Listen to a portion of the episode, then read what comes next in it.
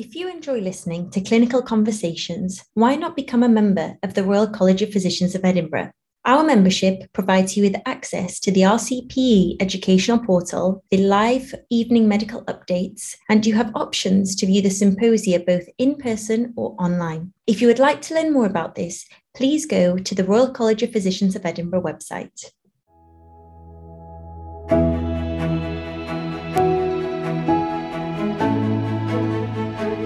Hello everyone, and welcome to this episode of the Royal College of Physicians of Edinburgh Clinical Conversations podcast. My name is Doctor Jonny Bardgett, and I am a T M C member. And today we're going to talk about Guillain-Barré syndrome. And I'm delighted to be joined by Doctor Gavin Langlands. So welcome, Gavin. Hi, Johnny. Thanks for having me. It's an absolute pleasure to have you on as one of our guests. So for listeners who do not know, Gavin used to be on the Trainees Members Committee for the R C P, so he's well versed in the ways of the T M C life. So it's great to have you on the podcast and to talk to you about your specialty and probably one of the more important presentations in your specialty. So we're talking about Guillain-Barré syndrome, and we're going to have a quick chat about what it is, when to suspect it, how to diagnose it, when to start treatment, when these patients should be admitted to levels of higher care, some complications that we're going to talk about that could happen, what kind of prognosis these patients have, and then we're going to touch on about predicting outcome and rehabilitation before we wrap things up. So, Gavin, it's fantastic to talk about these really important presentations. And just so that all listeners know, what is Guillain-Barré syndrome? Thanks again, Johnny. Thanks for the introduction. So, Guillain-Barré syndrome, why? First of all, I mean, it's a diagnosis that might often make it to your differential list when you're in acute sedating units from time to time. And it's a label we certainly worry about as neurologists. And it's one of the conditions that does cause us a degree of anxiety when we're called about. Why? Well, patients can deteriorate very quickly. And often early on, there's sometimes a degree of diagnostic uncertainty. So hopefully today, talking a bit about G B S can help some people. I guess a bit of a disclaimer, I'm no expert in this. I'm a neurology trainee, having come across a lot of it. I've been involved in the management of mild cases to the more severe cases that we need up in intensive care. And so hopefully you can take away some general principles, clinical tips today. And I'm very grateful to the support of the neuropathy team in Glasgow, led by Doctor Katie Brennan. And so briefly, Guillain-Barré syndrome, what is it? So it's probably an umbrella term, if you like, usually used to describe or associated at least with a post-infectious immune-mediated disorder, and that results in a rapidly progressive polyneuropathy, so something affecting lots of nerves and nerve roots. And it's commonly associated with infection Campylobacter jejuni, and so a diarrheal illness. Typical G B S might present with progressive, symmetrical, ascending sensory motor paralysis. So there's a lot of info there. So progressive symmetry is important in classic G B S. Ascending, so starting at the feet and progressing more proximally. Sensory motor involvement, so getting sensory symptoms and weakness, often with reflex, sensory absent or reduced reflexes. And it usually reaches its peak within four weeks, often within a couple of weeks actually. And so that would be it in a sort of couple of lines introduction, I think. So you've already kind of described how patients present and alluded to what kind of neurological disorder it is. What is the official name for this type of polyneuropathy, Gavin? And what kind of types of Guillain-Barré polyneuropathy syndromes are there? Yes, it can be confusing with all the terms that you might see thrown around and certainly all the abbreviations as well. So the way I like to think of it is G B S uses an umbrella term, and within that there are a number of different phenotypes or presentations or G B S variants, if you want to call them that. So the big ones you might refer to would be A I D P, that's acute inflammatory demyelinating polyneuropathy. So we can come on a bit about what happens shortly, but it's a demyelinating presentation. And then the other end, you've got AMAN or AMSAN, so acute motor axonal neuropathy, so affecting the axon rather than the myelin, and then acute motor and sensory axonal neuropathy. So those are maybe big ones. There are other presentations that I guess you would count in the spectrum of G B S. Another big one I'll mention here is probably Miller-Fisher syndrome. Folk will probably have come across that, classically associated with ataxia, so poor coordination, areflexia, and an ophthalmoplegia. So that can be external or internal, actually. So external ophthalmoplegia, a limitation in your eye movements, or internal failure of the pupils to accommodate or focus properly. And you can also get early facial weakness, so lower motor neuron facial weakness affecting the whole face, which can be bilateral and sometimes bulbar involvement, so problems with speech and swallowing in Miller-Fisher and some of the other types. So G B S umbrella term, and just be aware that there are different presentations and names that come under that.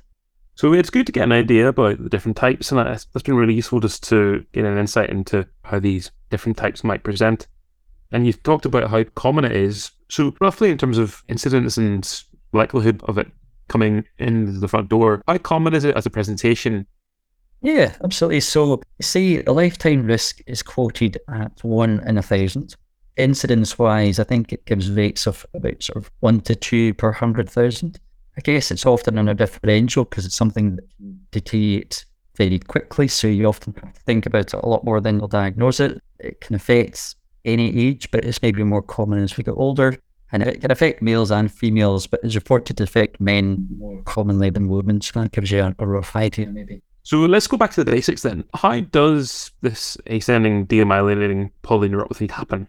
And how does it affect the peripheral nerves? Kind of alluded to what happens, but just in terms of a general sense. Yeah, yeah. So I don't think we fully understand the sort of pathophysiology, but if I give you a brief immunology thing, very basic from my point of view anyway. So if you remember what an epitope is, so that's part of an antigen to which an antibody attaches itself. And what we believe happens is certain infections that are associated with G B S, so like Campylobacter, they probably display ganglioside epitopes on the surface. So what then happens, so in G B S you get antibodies against ganglioside molecules. So what we think happens is then you get your humoral and cellular immune response, and unfortunately, as well as attacking your ganglioside antibodies, they then, and then the bacteria or the infection, they then cross-react with the gangliosides on the nerve cells, if that makes sense. So a form of molecular mimicry, I think. In some, you can find antibodies against these gangliosides, but not in everyone. And I guess the big question is, why there's a loss of tolerance in some that results to damage and symptoms is not clear. Maybe a bit of a genetic predisposition, but we're not entirely sure there. Again, briefly here, mention potential triggers that we believe might cause G B S. So you can maybe divide these into infectious triggers and non-infectious triggers. So infectious trigger, we've talked about Campylobacter. In reality, if you have Campylobacter, the risk of you getting G B S is still low. So reports vary between one in a thousand up to sort of one in five thousand. But there are some other infections that have shown an increased incidence of G B S. So if you remember Zika virus in twenty thirteen twenty fifteen, that was associated with increased incidence of G B S. And I mentioned here COVID infection. The current U K consensus is that there's no evidence that COVID infection adds to risk of G B S. But then if we come to non-infectious triggers like vaccinations, now this has been studied for a long time. I think back in the nineteen seventies, then in the U S there was an influenza or swine flu vaccination program that led to an increase in G B S cases that were identified, so five to six extra cases of G B S per million vaccines given. There's been a few studies since that's shown a relationship between G B S and flu vaccines. These studies have suggested an increase of maybe one to two additional G B S cases per one million vaccinations. And so we're all thinking, well, what about the COVID vaccine? So current understanding, and I guess this is an evolving, still a relatively new field, but our current understanding is the first dose of AstraZeneca vaccine conferred maybe an extra risk of maybe about six extra G B S cases per million vaccinated, but the others did come with that risk. And in terms of the period that we might count as, could the vaccine be causal rather than a temporal association? That time period in studies is, tends to be up to six weeks. So if you have a vaccine and then symptoms present, come you present within six weeks, we might link the two together. Well, that's really interesting. I think it's important for listeners to know that obviously, you know, there is evidence out there that uh, we can use when we're talking about vaccines with patients. So that's really helpful. I guess just going back to a basic level, we've talked about what the peripheral nerves involved can be, but just for the listeners, and we might have a range of levels of listeners, what do the peripheral nerves do in normality? I always think in the neurological exam, we talk about testing fine touch, sharp touch, proprioception, temperature. So maybe we could talk about that. And then how does that get affected when demyelination happens? Yeah, absolutely. That's a good question. So I think I like to keep things sort of fairly basic myself. So very basic level, I guess the nerves, they're just part of the pathway in sending signals from your spinal cord eventually to your muscle via your neuromuscular junction. And nerves can provide sensation, as you talked about, the different modes of sensation there, or they can provide movement depending what it innervates. I guess how the nerves are affected depends on the subtypes that we've talked about. So A I D P, it's a demyelinating form, so it affects the myelin sheath. And then you get abnormal sensation or abnormal weakness, depending on what nerves are involved. But then in AMAN, for example, that's acute motor axonal neuropathy. If you remember your nerve sort of axon in the middle and then the myelin sheath surrounding it, so AMAN involves the axon in the middle.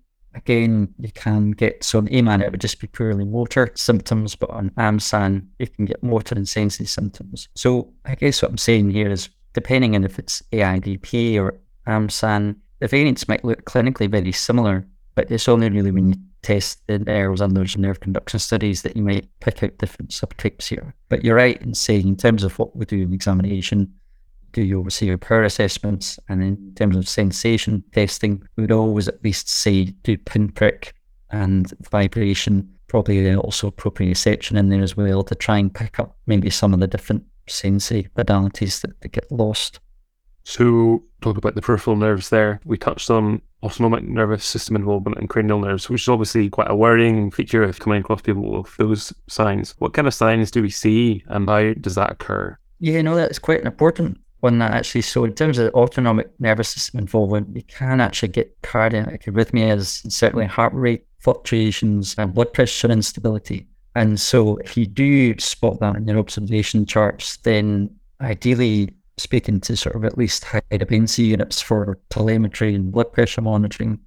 It can also upset your bowel and bladder function, and also sort of papillary dysfunction. It is worth noting down the trends in your blood pressure and heart rates, asking about dizziness or palpitations, as well as asking about your bowel activity and recording this on a sort of bedside stool chart and asking about it regularly. Because lots of autonomic involvement early, maybe an early prompt to critical care environment. They might need sort of stronger medications, and something as simple as laxatives might avoid sort of profound delirium that can happen in some of these patients.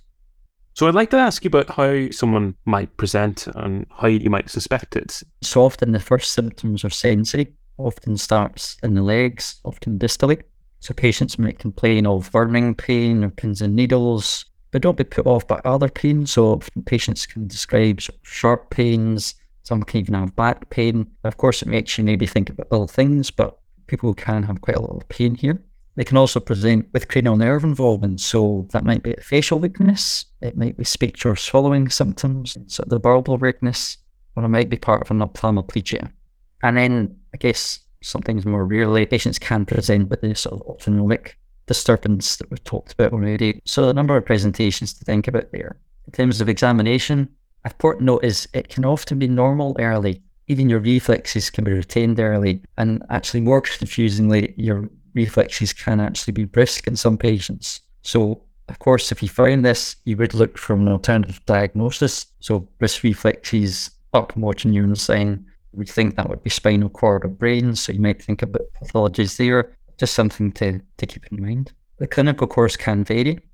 Peak can be reached in a few days, but also can be reached up to a few weeks. And so just being aware of the varied presentations, I think, is a helpful take-home point here. I guess one of the things is that it's all about the history, isn't it? And whenever you're assessing them, it's just a snapshot in their journey or their clinical course. Is there anything that would raise alarm bells that would maybe make you think that it wasn't G B S? No, absolutely. And I think the emphasis on the, the history is, is a really good one. In terms of some red flags, there are lots of lists that you can look for. I think a few that would stick in the top of my mind would be if it's persistently asymmetric. That's a bit odd for G B S. It's usually a symmetrical progressive condition. So that might make you think about other things. If there's bowel and bladder involvement, so urinary retention, for example, again, that's odd. There's a sensory level. So if you sort of take your pin, run it up the leg into the trunk, and there's a clear defined level, again, that's odd. So these things might make you think about a spinal lesion of some form. what we're wanting to run on to now is how we diagnose it. And I guess if I'm seeing someone who I think has G B S, I'm probably going to be picking up the phone to you, the neurologist. But with regards to the tests, perhaps we could talk about lumbar puncture and electrophysiology tests. I probably wouldn't request these things unless I've spoken to you. What do you think? Yeah, you'll see so many more patients at the front door. This might cross your mind early. So I guess things to get across. So the diagnosis of G B S, really based on your story, examination and some supporting tests, often takes good mimics that we talked about. And the test initially, you might think about blood tests as well as a lumbar puncture. But you can do neurophysiology, and we could talk briefly about that. So what would I do? If I truly think someone's got G B S front door, I would always do basic blood. So infection markers, liver and renal function, bone, magnesium, that sort of thing. We will always advise to do immunoglobulins and often mark these as urgent. Why? So rarely patients can have an IgA deficiency where they have an allergic reaction, which can be an anaphylaxis on receiving intravenous immunoglobulin, which is one of the treatments in G B S that we can talk about. And so if you detect this IgA deficiency low early on, it often wants further discussion. So often you might then speak to ourselves, or you might speak to pharmacy, maybe to consider pre-meds before I V I G, or you might consider the other treatment that we use, plasma exchange. So that's why we advise sending those ganglioside antibodies. So they take some time to return, so you're not going to get a result before you start treating. And if they're negative, remember, we only test for a handful of ganglioside antibodies, so it doesn't exclude the diagnosis of G B S negative. Although specific results can be helpful, so anti G Q one B, for example, is positive in over ninety percent of cases with Miller-Fisher syndrome, so it's helpful when you see it.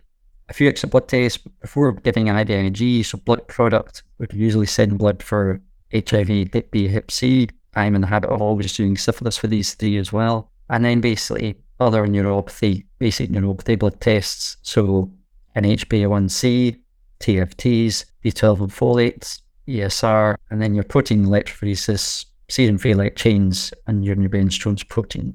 And those would be the sets of blood tests that I would probably advise if I truly thought someone in G B S. Given we've talked about often they have a preceding diarrheal illness, always if there's anything infected, try and culture it. So if someone has diarrhea, the way I was taught was to try and get stool cultures from sort of three separate samples, sending them to try and capture an organism. Other tests, we might advise spinal imaging first if there's a suggestion of some of the red flags we talked about that are promoting urine signs. But in other cases, we might just go straight for lumbar puncture. But always remember, if we advise lumbar puncture, do remember and check the sort of contraindications locally if someone's on anticoagulation or clopidogrel, those sorts of things. And in terms of what we look for on C S F, so often in G B S, you'll have a raised protein from the, the leaky blood-brain barrier, but it can be normal in the first week or in some variants, and usually paired with a normal white cell count. So this is what we refer to as an albuminocytologic dissociation, basically high protein, no cells. Then we've talked about you can accept up to a few cells, but it might make you think about other things. So when you do the lumbar puncture, that's often a common call we get. What do we do? So always would say opening pressure, so left lateral position to get that. A cell count, a protein, glucose, and oligoclonal bands. And it's important to then do your blood sample after your L P for the same glucose and oligoclonal bands, they're paired samples. So the C S F and blood needs to be taken at the same time to compare the results. And I usually say, take an extra bottle. Most labs are happy to freeze a bottle if you call them in advance, because often we'll go back and ask to add on extra things. So it's nice to have that extra one. And then I guess lastly, nerve conduction studies you mentioned. So we might advise that early on, but it's always worth discussing with us, because they can often be normal in the first few days of an illness, and they might not necessarily even be required if it's sort of a classical story. But when we do do it, you might see that sort of patchy segmental demyelination we talked about in A I D P, but you can get the purely axonal forms as well, where there's damage to the axon. So before we talk about treatment, how do we assess these patients if we think that they're having any bulbar dysfunction or any respiratory compromise? You know, really prompting about an I C U referral. That's a really important aspect. So we're always going to advise respiratory and swallow monitoring. So respiratory monitoring, usually we say forced vital capacities, although I I think in, in since COVID, we don't really do that. So it tends to be single breath count that we'll advise. And then maybe just explain what that is, because I've often turned up and people have been doing sort of breath holding and various variations. So single breath count is basically when you ask the patient to take a deep breath in and then exhale. When they exhale, they count from zero up to as high as they can get in one breath. So if I was to give you an example on the call, obviously you can't see me, but one, two, three, four, five, six, seven, eight, nine, ten, eleven, et cetera, et cetera. As high as they go in one breath. And the absolute number isn't that important, but it's more the trend over time. And so if you're regularly doing that, I've got a nurse or a nursing team that are regularly checking single breath counts, it's persistently going down day to day. That might be an early prompt to speak to sort of high dependency after a blood gas. If patients are becoming more drowsy, if they're becoming quieter in their speech, then again, low threshold to do that in E B G, looking for the rise in C O two and prompt critical care assessment. Just to know that your standard checks, so asking if someone's breathless or checking someone's observations, they don't tend to go, or certainly they're last to go if someone's got neuromuscular respiratory weakness. So it's important that you know about other things to monitor. In terms of other things that might prompt referral to critical care, so we talked about breathing, if someone has marked swallowing impairment, again, if someone has autonomic concerns, again, to flag up. And if someone's progressing very rapidly in terms of weakness, that would be another reason it might involve critical care early. It's important to say that maybe twenty to twenty-five percent of patients do end up intubated, so it is important that you monitor those things.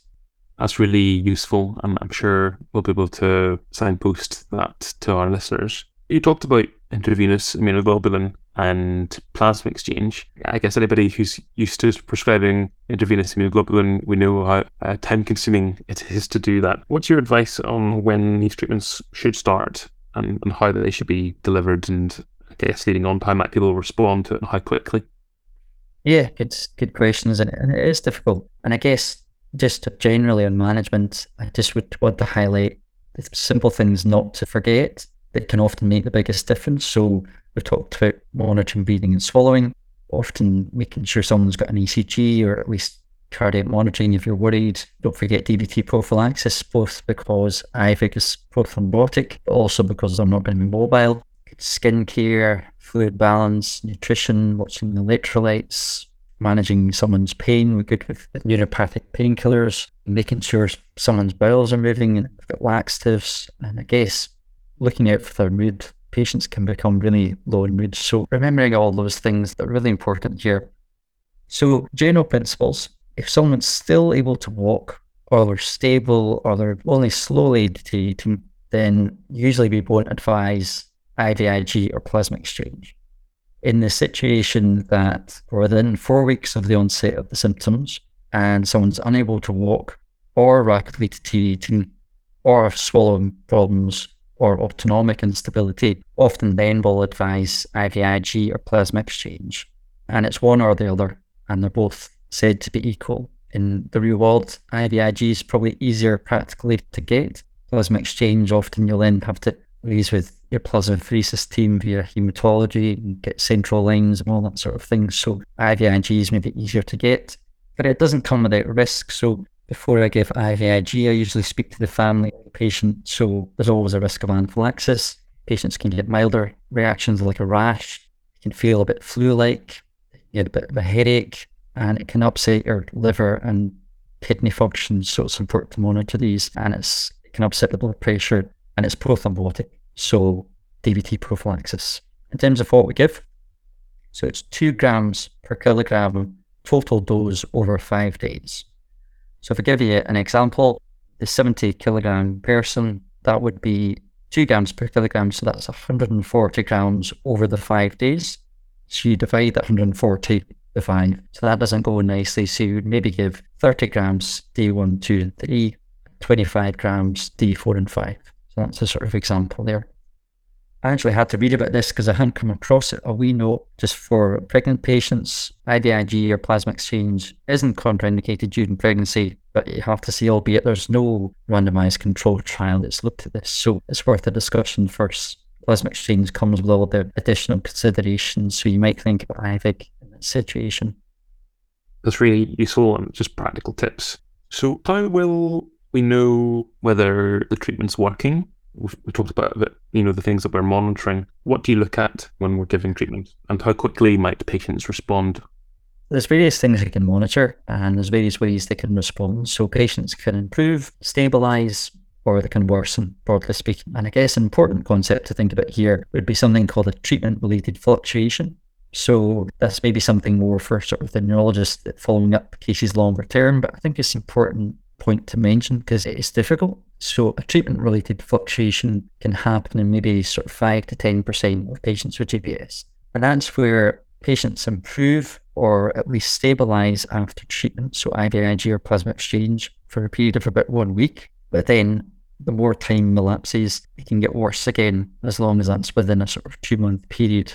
If it's beyond this, it then becomes something else. So if they have that sort of fluctuation, there's evidence that you would then give a repeat I V I G or plasma exchange, whereas in the patients that don't respond to that initial treatment, continue to decline, then there's actually some data to suggest that having actually giving a repeat treatment can be harmful. So obviously it can involve lots of colleagues and team members to discuss this sort of thing, but that's the sort of principle of a treatment-related fluctuation. Longer term, I mentioned sort of the beyond two months, so a case that presents like G B S continues to progress after about eight weeks, or they have multiple fluctuations, or three or four treatment-related fluctuations, then you might consider a different condition, C I D P, so chronic inflammatory demyelinating polyneuropathy. So it looks the same as G B S often early on, but over time, the management is going to be different there. And I guess the last concept to think about here is recurrent G B S over time. So that is very, very rare. And it does happen, but very rare. Usually it's associated being a monophasic illness, so just happening sort of in that one episode. Four big things that we're mainly monitor, we've talked about some of them. So the breathing, so single breath counts and the other things. The swallowing, the autonomic side of things, and then what we call your M R C sum scores. So that's a sort of selected group of power assessments to have some sort of objective power assessment that's continually monitored over time. So the M R C sum, just very briefly, so you get the M R C power scale from zero to five, five being normal power, zero no movement. And the M R C sum, what that does is it takes three movements in the upper limb bilaterally, three movements in the lower limb. It's all the anti-gravity movements to try and avoid sort of different variations in interpretation. So the movements are used at shoulder abduction, elbow flexion, wrist extension, and in the legs, hip flexion, knee extension, and ankle dorsiflexion. And you basically just do your normal power assessment, total the score, and then we tend to monitor patients at least twice a week, and it gives you some sort of objective additional marker to monitor over time. There are some monitoring scores that you can use to predict outcomes. So there's another Erasmus version, modified Erasmus G B S outcome score, and that's said to predict the risk of being unable to walk independently at four weeks, three months, and six months. And so you tend to give them a score. You can look up the actual calculation. It's quite straightforward. You do the score usually in hospital admission, and then on day seven of admission. So these are some of the monitoring things we'll look at and trying to avoid some of the complications there that we talked about. So I guess the thing that you're highlighting is that we really need to be able to assess our outcomes and give patients an idea or a realistic expectation of what might happen in the next days, the next weeks, the next months, and the years to come. What are your experiences of what outcomes patients might experience in their hospital admission and, and down in the community when they go through rehab? Yeah, no, that's, that's a good point. And patients do ask these questions, and I'll often say to folk, look, we expect this might get worse before it gets better. If they ask about recovery, often you have to judge it in the situation. You don't want to hit them with sort of really bad news early on, and often we don't know. But often patients can be in hospital for weeks, if not months, and it can be a long recovery. And sometimes having that early discussion to an extent is important in some cases. You see up to about a third of patients can have significant disability at the end of all this, but on the positive spin, sixty to eighty percent of patients reportedly are able to walk independently at six months. And there is still recovery that's detected sort of three, four, five years down the line, albeit most of the recovery is in that first year. So those would be some things that I might talk about with patients.